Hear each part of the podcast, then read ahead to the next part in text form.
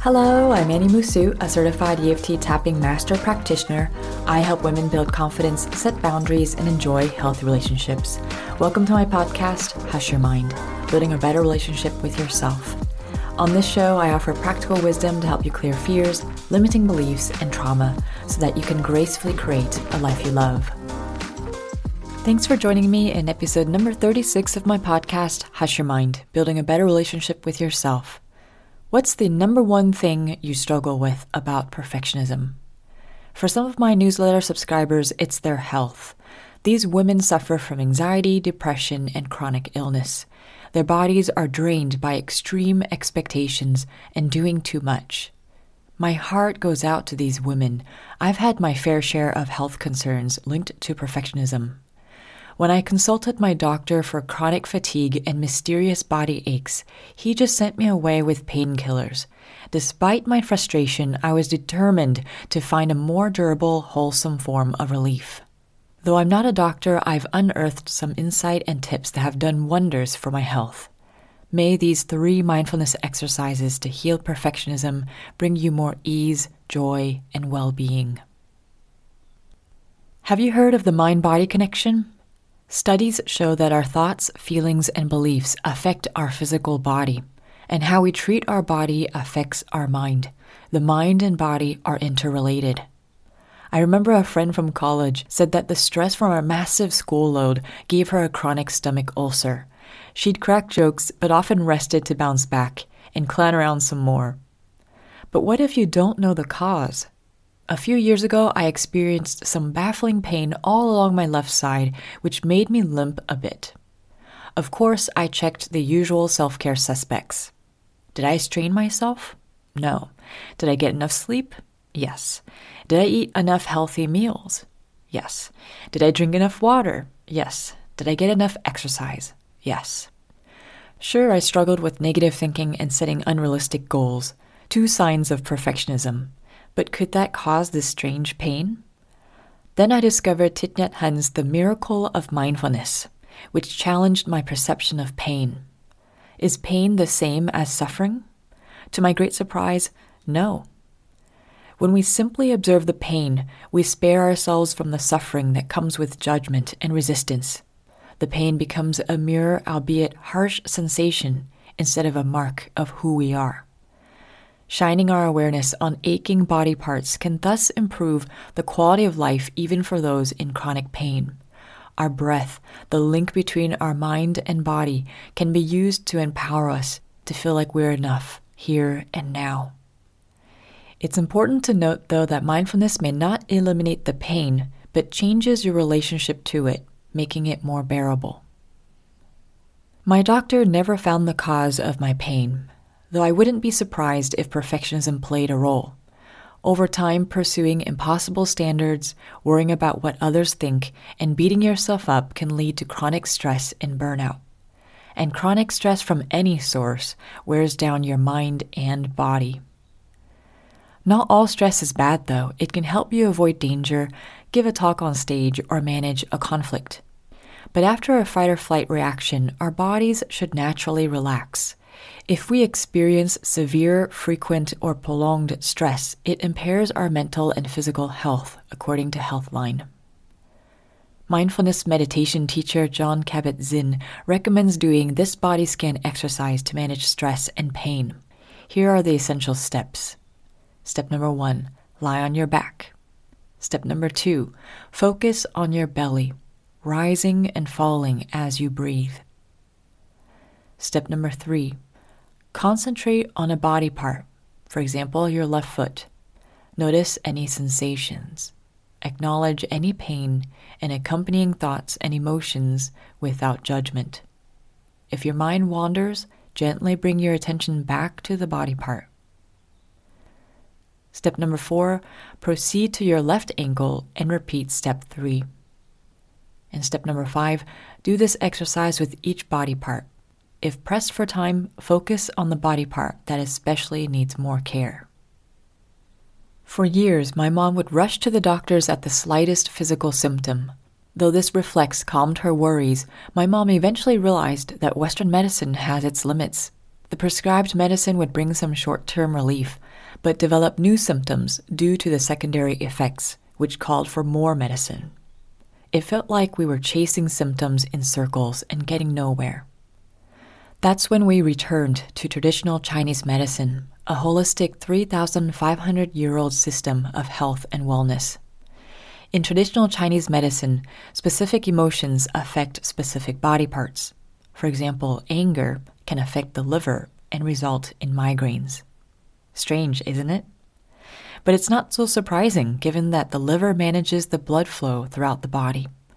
Chronic anger, aka stress, can thus keep blood from flowing smoothly, which then triggers migraines. Thankfully, my mom and I began to get a bigger understanding. With the help of her acupuncturist and conventional doctor, my mom found the emotional root to some of her physical ailments. She felt less hopeless and more empowered to take responsibility for her emotions. And eventually, my mom rejoiced in seeing some of her toughest symptoms vanish. Here's a lovely quote by author Kat Duff. Quote, Sometimes I think we would lose ourselves altogether if it were not for our stubborn, irrepressible symptoms, calling us, requiring us to recollect ourselves, to reorient ourselves to life. End quote. Please seek professional care if need be. But if you're curious and you don't have access to a traditional Chinese medicine practitioner, look up your symptoms in Lise Bourbeau's book, Your Body's Telling You Love Yourself. In my blog article, you can find the links to an excerpt or another site that explains the emotional causes of symptoms according to Louise Hay. For example, under HIP, it says, Fear of going forward in major decisions, nothing to move forward to. Strangely enough, this description matches my experience at the time of that hip pain. The perfectionistic overachiever in me felt incapable of succeeding, and I had given up on exciting plans for the future. My body seemed to signal to me that my mindset wasn't helpful, and that it served me to change gears. That said, take the descriptions lightly, approach them with an open mind. Some descriptions may sound outright ridiculous, if you have dry eyes and its description of angry eyes refusing to see with love doesn't resonate with you, move on. Try this meditation on emotional causes of physical symptoms. Step number one sit in a comfortable position. Close your eyes and breathe deeply for a few moments. Step number two look up your physical symptom using Lise Bourbeau's book, Your Body is Telling You Love Yourself, or another resource. Step number three read the description for the physical symptom. Notice any thoughts, emotions, and sensations. Step number four contemplate these questions while breathing deeply. Does the description match my experience? You might have to search a bit, but don't force yourself into the description either. Do I feel any resistance? Am I judging myself? What if the description were true? In step number five, look up other physical symptoms if applicable and repeat step three and four.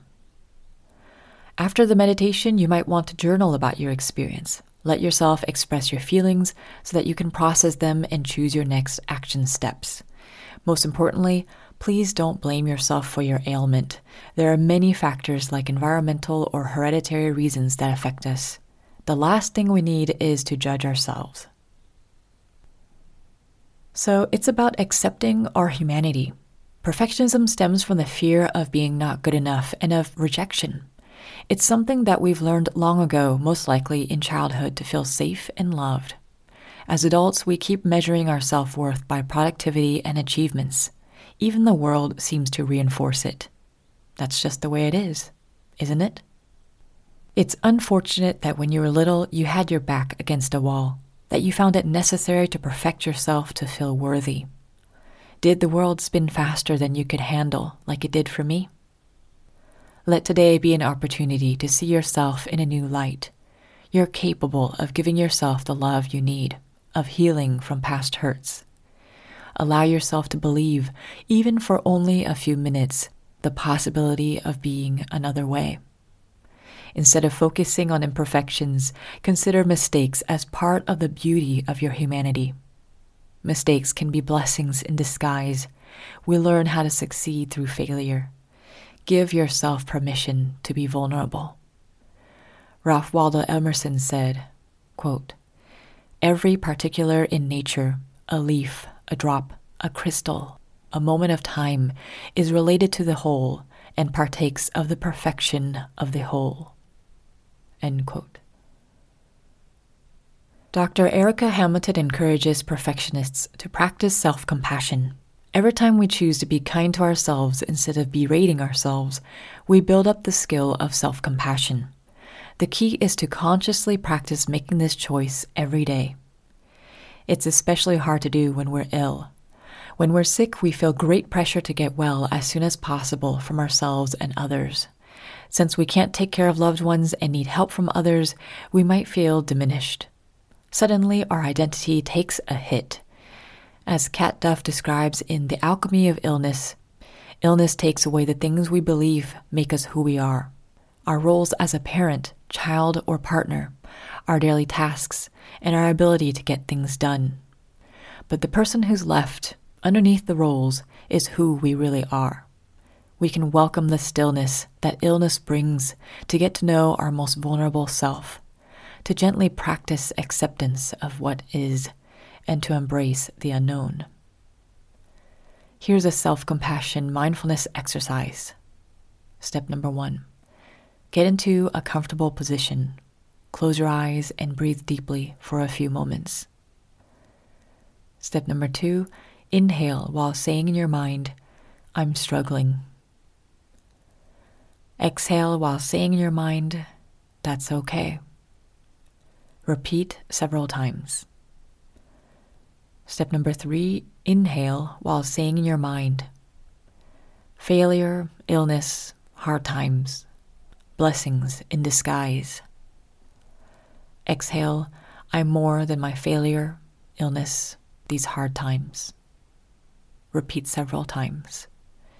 And step number four inhale, may be kind to myself.